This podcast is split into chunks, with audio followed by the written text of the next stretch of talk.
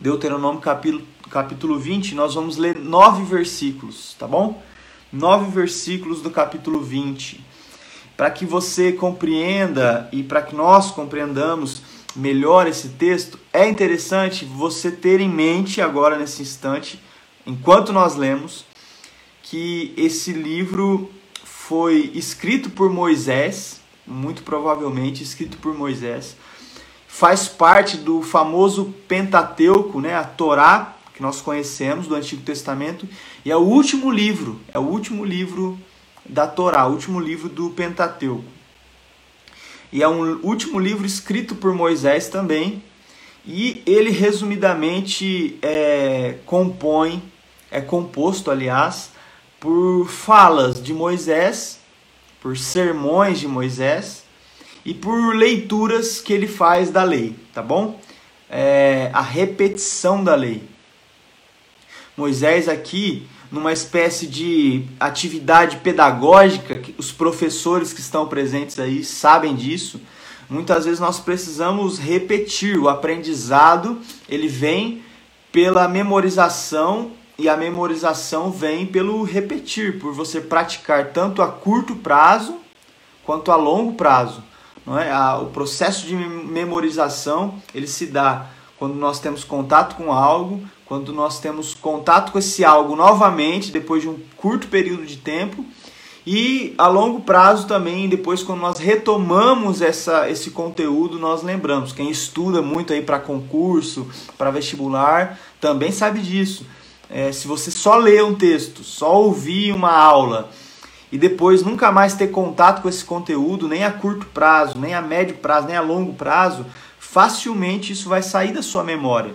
Moisés, numa espécie então de didática como essa, para que o povo memorizasse, ele escreve esse livro e, e, na verdade, é um livro escrito em cima das falas, dos sermões que ele fez, da leitura que ele fez da lei da repetição da lei. É isso que significa Deuteronômio, segunda lei ou repetição da lei. A lei que nós vimos ali sendo estabelecida em Números, Levítico, é, esses textos que tratam da lei sacerdotal e também da lei civil, né, que o Deus estabelece para o bom convívio do povo. Então, tendo isso em mente, Moisés está chamando o povo e dizendo: ó, Escuta aqui, nós precisamos agora relembrar algumas coisas. Nós precisamos ler mais uma vez a lei de Deus. Nós precisamos retomar a nossa memória aquilo que Deus estabeleceu para o nosso convívio, para o nosso bom convívio. E aí ele repete. O centro do texto, o centro do livro de Deuteronômio, ele é exatamente isso, a repetição, a leitura da lei. No começo nós temos ali algumas falas de Moisés, um sermão dele, aí temos a repetição da lei e no final nós temos outro sermão de Moisés. Então, só para você entender, divida Deuteronômio em três partes. O primeiro sermão introdutório de Moisés, a leitura da lei, a repetição da lei no meio do, do livro, e no último capítulo, um outro sermão de encorajamento, é, e tá, até mesmo de transição de Moisés, porque depois é, ali nós temos o livro de Josué, que inclusive nós estamos estudando todos os domingos à noite com o pastor Paulo. Então esse texto aqui ele é anterior àquela história de Josué entrando em Jericó com o povo, enfrentando a cidade de Ai, o pecado de Acã, né? toda aquela história que nós estamos estudando à noite com o pastor Paulo. Esse texto de Deuteronômio se dá antes disso, tá bom? Então, apenas feitas essas ponderações, vamos ler o texto. O subtítulo da minha Bíblia aqui é, já é bem. É, ele indica, né, com, de forma bem clara, o assunto do texto. Não sei como está na sua, mas a minha diz a lei sobre a guerra, ou as leis sobre a guerra. Então, esse trecho que nós vamos ler é especificamente um trecho da lei que fala sobre a guerra, sobre como o povo precisava se comportar na guerra, tá bom? Então, o versículo 1 do capítulo 20. Quando vocês forem à guerra contra os seus inimigos e virem cavalos e carros e um exército maior do que o seu, não tenham medo. Pois o Senhor, o seu Deus, que os tirou do Egito, estará com vocês. Não tenham medo. Quando chegar a hora da batalha, o sacerdote virá à frente e dirá ao exército: Ouça, ó Israel, hoje vocês vão lutar contra os seus inimigos, mas não desanimem, nem tenham medo. Não fiquem apavorados, nem atemorizados por causa deles. Pois o Senhor, o seu Deus, os acompanhará e lutará por vocês contra os seus inimigos, para lhes dar a vitória. Versículo de número 5. Os oficiais dirão ao exército: Há alguém que construiu uma casa e ainda não a dedicou? Volte ele para sua casa, para que não morra na guerra e outro a dedique. Alguém que plantou uma vinha e ainda não é, desfrutou dos frutos dela? Volte ele para sua casa, para que não morra na guerra e outro desfrute da vinha. Versículo 7. Há alguém comprometido para casar-se que ainda não recebeu sua mulher? Volte ele para sua casa, para que não morra na guerra e outro se case com ela. Por fim, os oficiais acrescentarão: Alguém está com medo e não tem coragem? Volte para sua casa, para que os seus irmãos israelitas também não fiquem com medo, não fiquem desanimados. Quando os oficiais terminarem de falar ao exército, designarão chefes para comandar as tropas. Leis sobre a guerra. As leis sobre como o povo devia se comportar diante da, do início da guerra. Aqui, até então, o povo de Deus ainda não tinha presenciado, vivenciado uma guerra de fato. Eles fugiram sim do Egito, mas ali não foi um combate corpo a corpo, não foi um combate, um combate tropa contra tropa, né? Forma milagrosa e poderosa, Deus libertou o povo e o povo saiu como fugitivo do Egito, sem precisar lutar, sem precisar resistir. E agora peregrinaram por muito tempo no deserto e a terra prometida, Canaã, estava se aproximando, eles estavam chegando. Os irmãos se lembram da história. A primeira geração pecou, falhou, duvidou do poder de Deus, desobedeceu a Deus. Então essa geração ela morre no deserto. Deus não permite com que eles vivenciem a experiência de entrar na terra prometida. Uma nova geração então nasce, cresce, se desenvolve. Deus preserva Moisés e Moisés vê a transição acontecendo entre essas duas gerações. E agora aqui um pouco antes da sua morte, ele, ele faz esse discurso, esses discursos, na verdade, que estão aqui é, dentro do livro de Deuteronômio. Então, Moisés está pregando, está ensinando a geração nova, o povo novo, o povo que entraria de fato na terra prometida, liderados por Josué e não por Moisés. Mas acontece que é, nós precisamos nos apropriar desses, desses exemplos, tá? Então aqui eu quero usar esse exemplo da guerra que a gente precisa tomar muito cuidado, obviamente, para aplicar esses princípios na nossa vida, porque nós não vivemos numa guerra como esse povo vivia, nós não vivemos na mesma, nas mesmas condições que esse povo vivia, que essa geração vivia, mas é óbvio, nós podemos pegar princípios, é, formas de olhar para o mundo, de formas de olhar para Deus, formas de viver a sua relação com Deus, que é com certeza aplicável à minha e à sua vida. Tá bom? Então, falando sobre guerra, esse povo era um povo peregrino, fugitivo no deserto, sem lar, sem, sem terra, sem lugar para morar. Deus prometeu Canaã. Canaã é, é o território subdividido em várias nações, em vários povos, e um deles era os cananeus. Os cananeus eram um povo extremamente cruel. Se você olhar no, na história bíblica do Antigo Testamento, você vai perceber: os cananeus eram um povo extremamente cruel. Eles eram sem piedade, eles eram guerreiros formados, tinham uma tecnologia de guerra, uma infraestrutura de guerra muito potente. Tanto que quando Josué envia os espias, lembra dessa história? E aí vão ali é, os espias e eles observam a terra de longe e eles percebem que existem homens que eles consideram ali gigantes. E eles falam assim: o nosso povo, o nosso exército, são como gafanhotos diante desses homens. A estrutura que eles têm de guerra é muito bem estabelecida. A gente não vai conseguir. Apenas Josué e Caleb dizem: não, nós vamos porque nós vamos em nome do Senhor. E se ele prometeu, ele vai cumprir a promessa, ele vai nos ajudar na guerra. Mas o povo cananeu é um povo assustador. É, o, a, os espias olham para esse povo e eles ficam amedrontados. Isso acontece muito depois desse texto que nós lemos.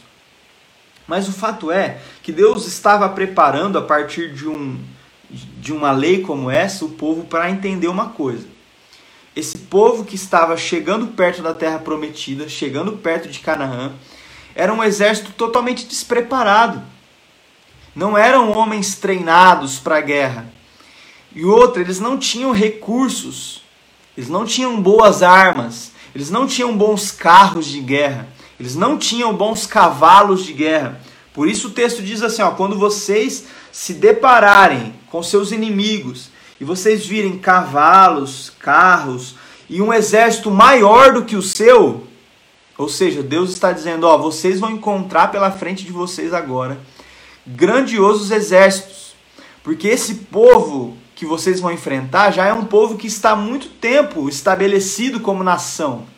Ele já tem uma infraestrutura de exército, de armamento, de carros de guerra, de cavalos de guerra. Então, vai ser assustador. Vai ser muito assustador. Quando você se deparar com seu inimigo, quando você se deparar com a guerra, você vai ficar muito assustado. Mas não tenha medo, não tenha medo, pois o Senhor, o seu Deus, que os tirou do Egito. Então Deus traz a memória, ó, o Deus que fez aquele milagre sobrenatural, abriu o mar, vai estar com vocês. Deus está dizendo: se eu, Deus, sou capaz de abrir o mar no meio, fazer vocês atravessarem terra seca e livrar vocês dos seus inimigos, fechando o mar enquanto eles estão atravessando. Por que eu não estarei com vocês também diante da guerra, diante da luta que vocês vão ter que enfrentar daqui para frente? E aí, a gente às vezes lê o Antigo Testamento, irmãos, e nós questionamos, é, nossa, quanta violência, quanta guerra no Antigo Testamento, quantas pessoas morrendo, quantas lutas que são travadas, e Deus parece é, concordar com isso, Deus parece inclusive incentivar isso. Mas quando nós olhamos para o contexto que é, está vizinho à Escritura, se você estudar a história dos cananeus, se você estudar a história do reino persa, que é um reino antigo demais, se você estudar a história do Egito, você vai perceber que se não fosse assim, se não fosse por meio de guerras, se não fosse por meio de batalhas e de conquista de terra, esse povo israelita não sobreviveria. Então a guerra era um recurso necessário nesse momento, não tinha como o povo se estabelecer se não fosse guerreando. Até, inclusive, Deus orienta né, na lei, se você ler Deuteronômio, você vai encontrar em alguns momentos Deus falando assim: ó, vá ao seu inimigo e, e tenta fazer um acordo de paz com ele. Tenta se estabelecer na terra, dizendo que eu, o seu Deus, te enviou naquela terra para morar naquela terra. Mas, se esse povo não concordar, infelizmente eles vão combater isso com guerra e vocês vão precisar responder.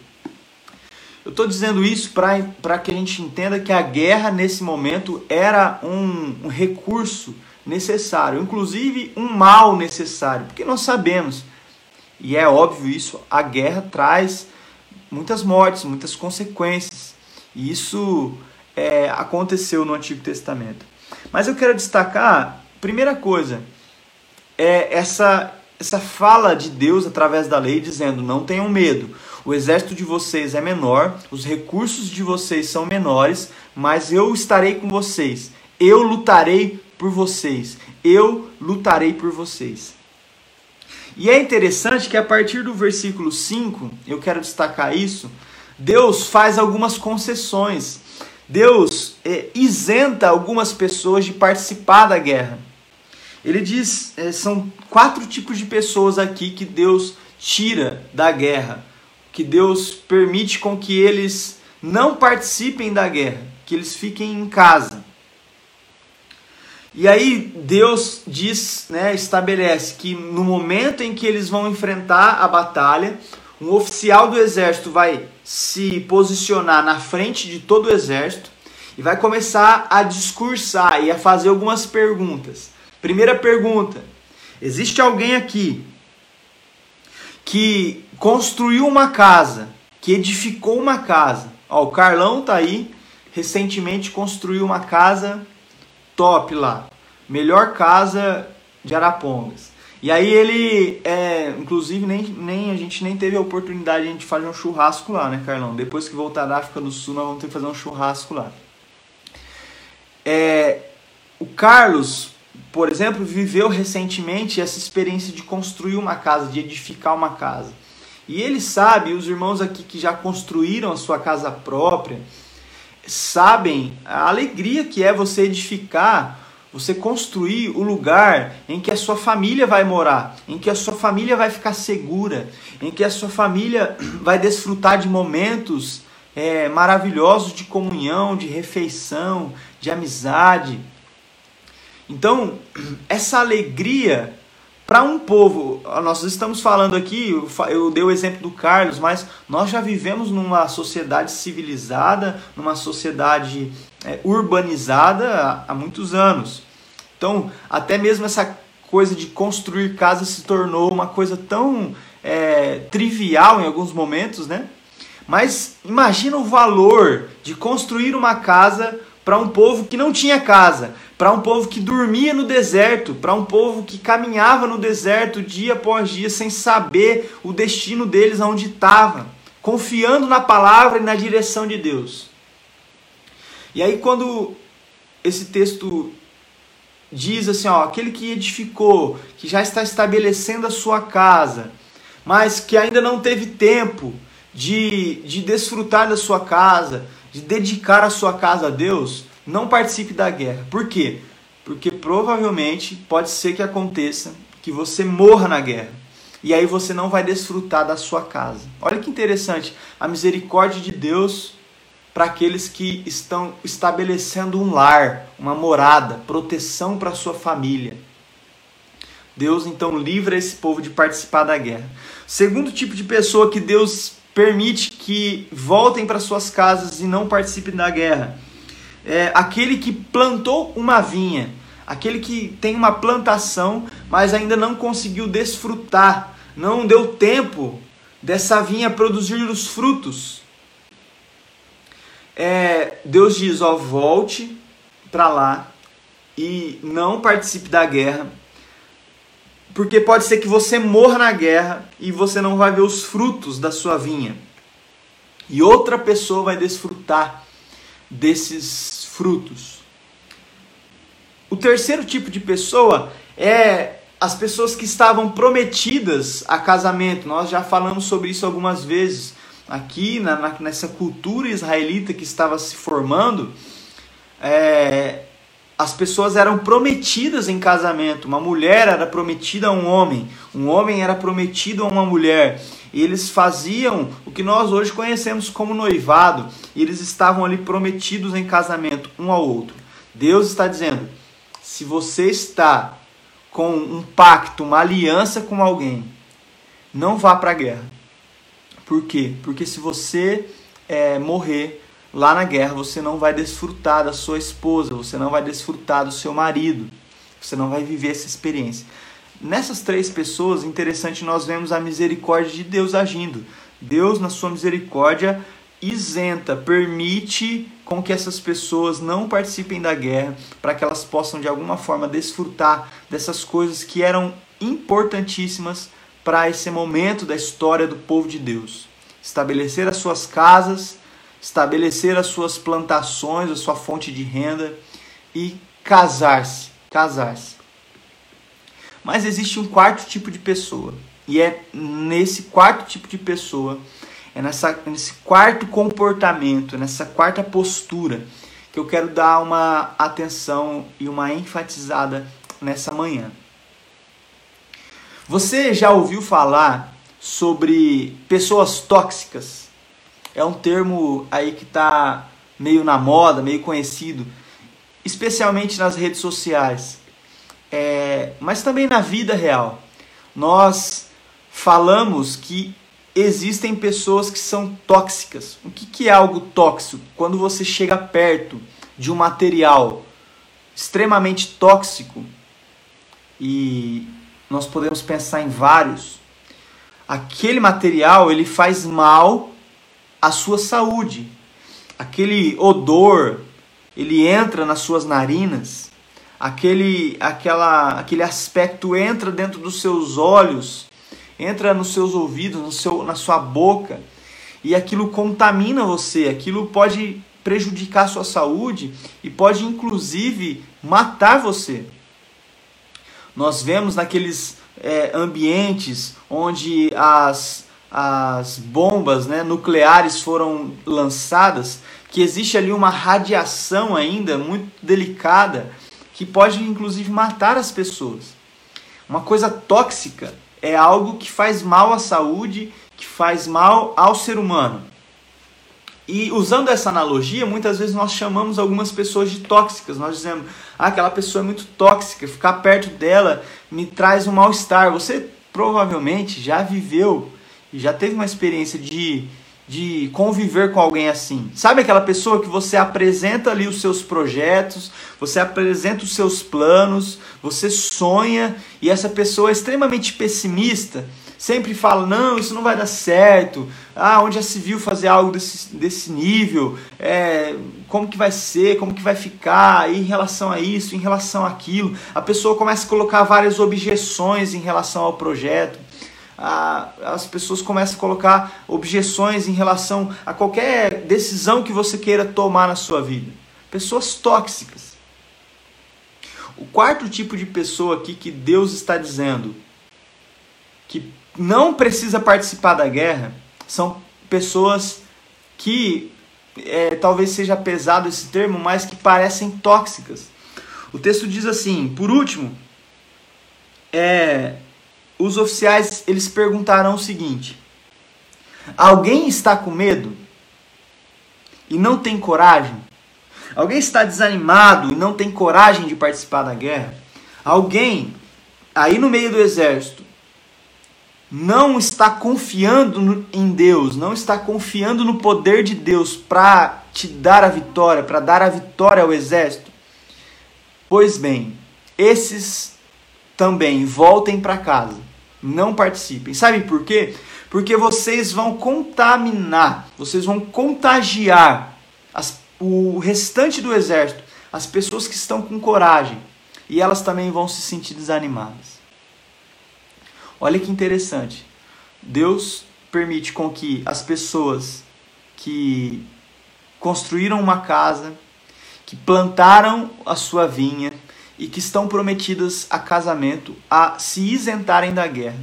Mas Deus também diz assim, ó, você que está com medo, você que está desanimado, você que não tem coragem, você que está duvidando talvez do poder de Deus, também não participe da guerra. Vá embora, porque você vai contaminar, você vai intoxicar as pessoas que estão à sua volta também com o seu com a sua falta de fé, com a sua falta de coragem.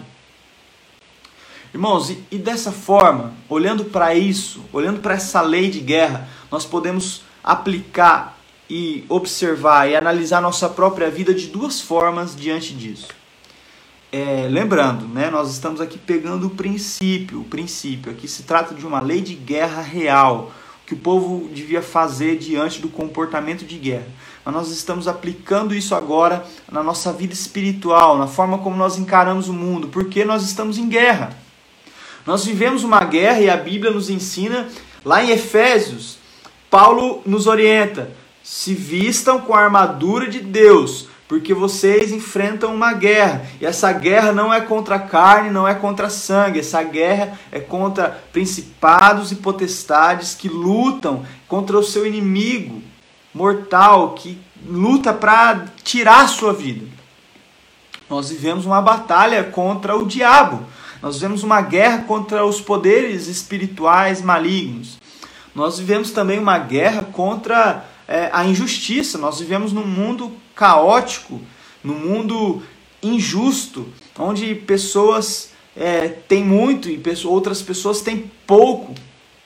Nós vivemos uma guerra contra a desigualdade, nós vivemos uma guerra contra o desemprego, nós vivemos uma guerra contra a corrupção, nós vivemos uma guerra atualmente contra um vírus invisível, algo que a gente nem pode ver, a gente nem pode é, perceber onde está. Olha que coisa mais estranha, nós lutamos contra uma coisa invisível. Você imagina você entrar num ringue, você entrar no octógono com uma pessoa, com um lutador que você não consegue ver. E você precisa socá-lo, você precisa dar um golpe nele, mas você não vê onde ele está. Nós vemos uma guerra contra um vírus invisível. Primeira coisa, Deus está dizendo: não importa o tamanho do seu inimigo, não importa se ele é invisível, não importa se ele tem muitos carros, não importa se é o desemprego, não importa se é a depressão, não importa se é a família complicada que você tem, não importa se é o chefe complicado que você tem, não importa se é uma doença física que está te matando, não importa o tamanho da sua guerra, se tem muitos carros e muitos cavalos. Olhe para isso, mas não sinta medo, porque o Deus que morreu na cruz por você, lutará por você, estará com você. Ele não te deixará sozinho.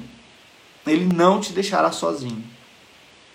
Irmãos, eu ouvi recentemente de um pastor chamado Paulo Borges Júnior que o maior mal da humanidade, o maior mal da humanidade, não há outra coisa pior do que isso, é a solidão. Solidão. Você pode ter uma doença grave, você vai lutar até o fim para ser curado dessa doença. Você pode ter uma depressão gravíssima, você pode estar desempregado, você pode ter um problema na sua família, no seu casamento, com seus filhos. Essas coisas todas elas são é, solúveis, elas se resolvem. Esse momento passa, mas a solidão, fazer, tentar resolver todas essas coisas sozinho, é o maior mal da humanidade. Então, nós precisamos lutar contra a solidão. Como que nós lutamos contra a solidão? Confiando de que Deus estará do nosso lado, independente do tamanho da nossa batalha, independente do tamanho da nossa guerra. Esse é o primeiro princípio dentro dessa lei de guerra. Israelitas, vocês não estão sozinhos. E eu digo hoje para os irmãos, em nome de Jesus, cristãos, nós não estamos sozinhos na nossa batalha. Nós temos Cristo Jesus, na figura do Espírito Santo habitando dentro de nós, e nós não estamos sozinhos. Nós enfrentamos a depressão, nós enfrentamos o câncer, nós enfrentamos uma viagem, nós enfrentamos um novo emprego, nós enfrentamos o desemprego, nós enfrentamos o que vier, se nós confiarmos que nós não estamos sozinhos e que Deus está conosco. Deus luta as nossas batalhas com a gente, ao nosso lado.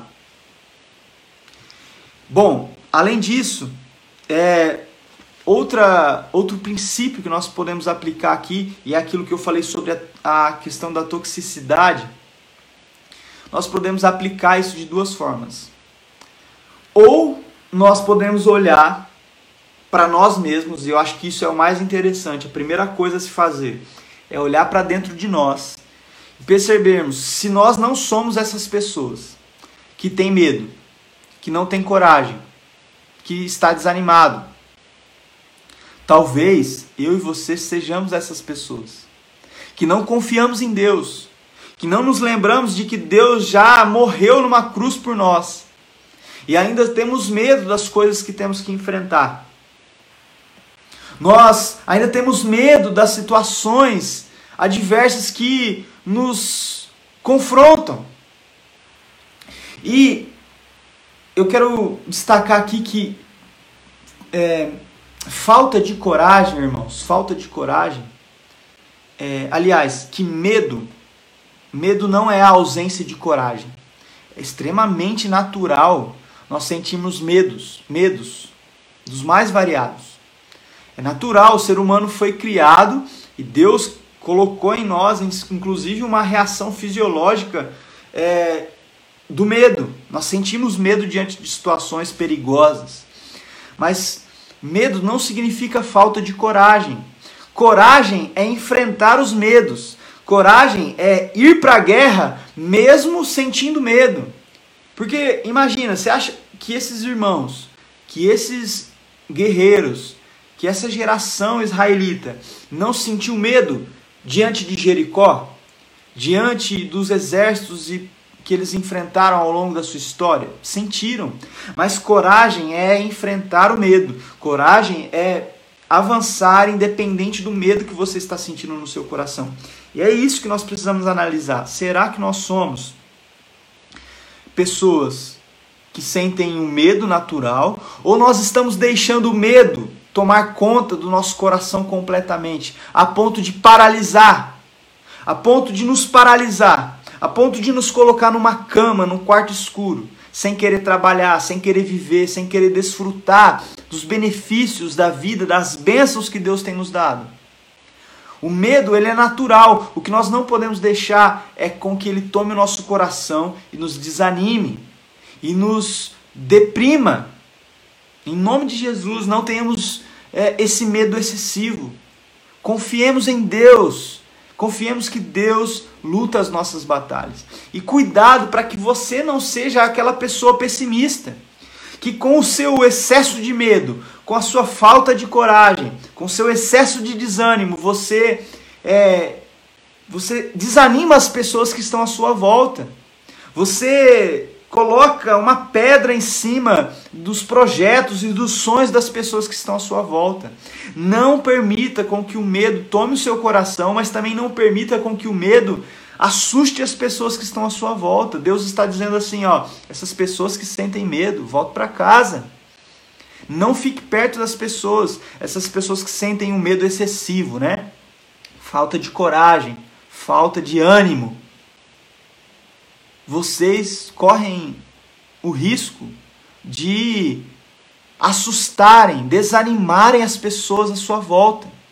Por outro lado, irmãos, nós podemos também aplicar esse texto e olhar para esse texto da seguinte forma: quem são as pessoas que nós estamos andando?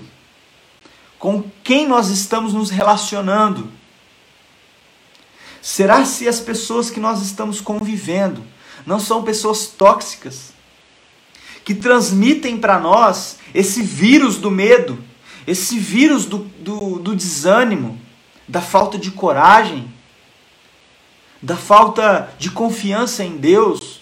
Pessoas pessimistas, pessoas que o tempo todo dizem que não vai dar certo, que não tem como isso acontecer, que é o fim, que não tem jeito, o filho não tem jeito, o marido não tem jeito, a esposa não tem jeito. E aí isso começa a invadir o coração é lógico, irmãos, aqui eu quero ponderar uma coisa. Nós não podemos nos afastar das pessoas, por mais tóxicas que elas sejam. Eu não concordo com essa política. Existe uma, uma política aí, existe um, uma questão social que a gente vive, aquela famosa frase: se afaste das pessoas que são tóxicas, se afaste das pessoas que não somam. Ok, ok, nós precisamos sim tomar cuidado com pessoas tóxicas com pessoas pessimistas. Nós precisamos sondar o nosso coração. Mas nós não, não podemos abandonar essas pessoas. Pelo contrário, nós precisamos seguir a orientação de Cristo no Sermão do Monte, que nós estamos estudando de quinta-feira. Nós precisamos ser sal, nós precisamos ser luz na escuridão. Então, se alguém está à sua volta, você está convivendo com pessoas é, escuras, pessoas pessimistas, pessoas que carregam uma escuridão no seu coração, na sua forma de ver o mundo, na sua forma de se comportar, na sua forma de pensar. Cuidado para não ser contaminado com essa escuridão, com, cuidado para não ser contaminado com esse desânimo, cuidado para não ser contaminado com essa falta de coragem, essa falta de confiança em Deus mas também seja abençoador, seja uma luz na escuridão, seja alguém que traz a coragem que traz é, a confiança em Deus. Em nome de Jesus. Eu quero encerrar apenas relembrando esses tópicos que nós compreendemos desse texto. Primeira coisa, nós não estamos sozinhos. Deus luta conosco as nossas batalhas. Deus luta conosco. Deus luta por nós as nossas batalhas. Cuidado para que você não seja uma pessoa tóxica, uma pessoa que pessimista, uma pessoa é, sombria, uma pessoa que traz escuridão para o ambiente, que traz pessimismo para o ambiente. Cuidado, cuidado, cuidado, porque às vezes você está contaminando a sua família com o desânimo, com a falta de fé. Cuidado, porque talvez você está contaminando a sua igreja com o desânimo, com a falta de fé. Sonde as suas atitudes, sonde o seu coração. Em nome de Jesus nós precisamos fazer isso. Cuidado também para não deixar se, se contaminar pela pela sombra, pela pela escuridão, pela falta de fé das pessoas. Cuidado. E seja luz, seja luz nesses ambientes.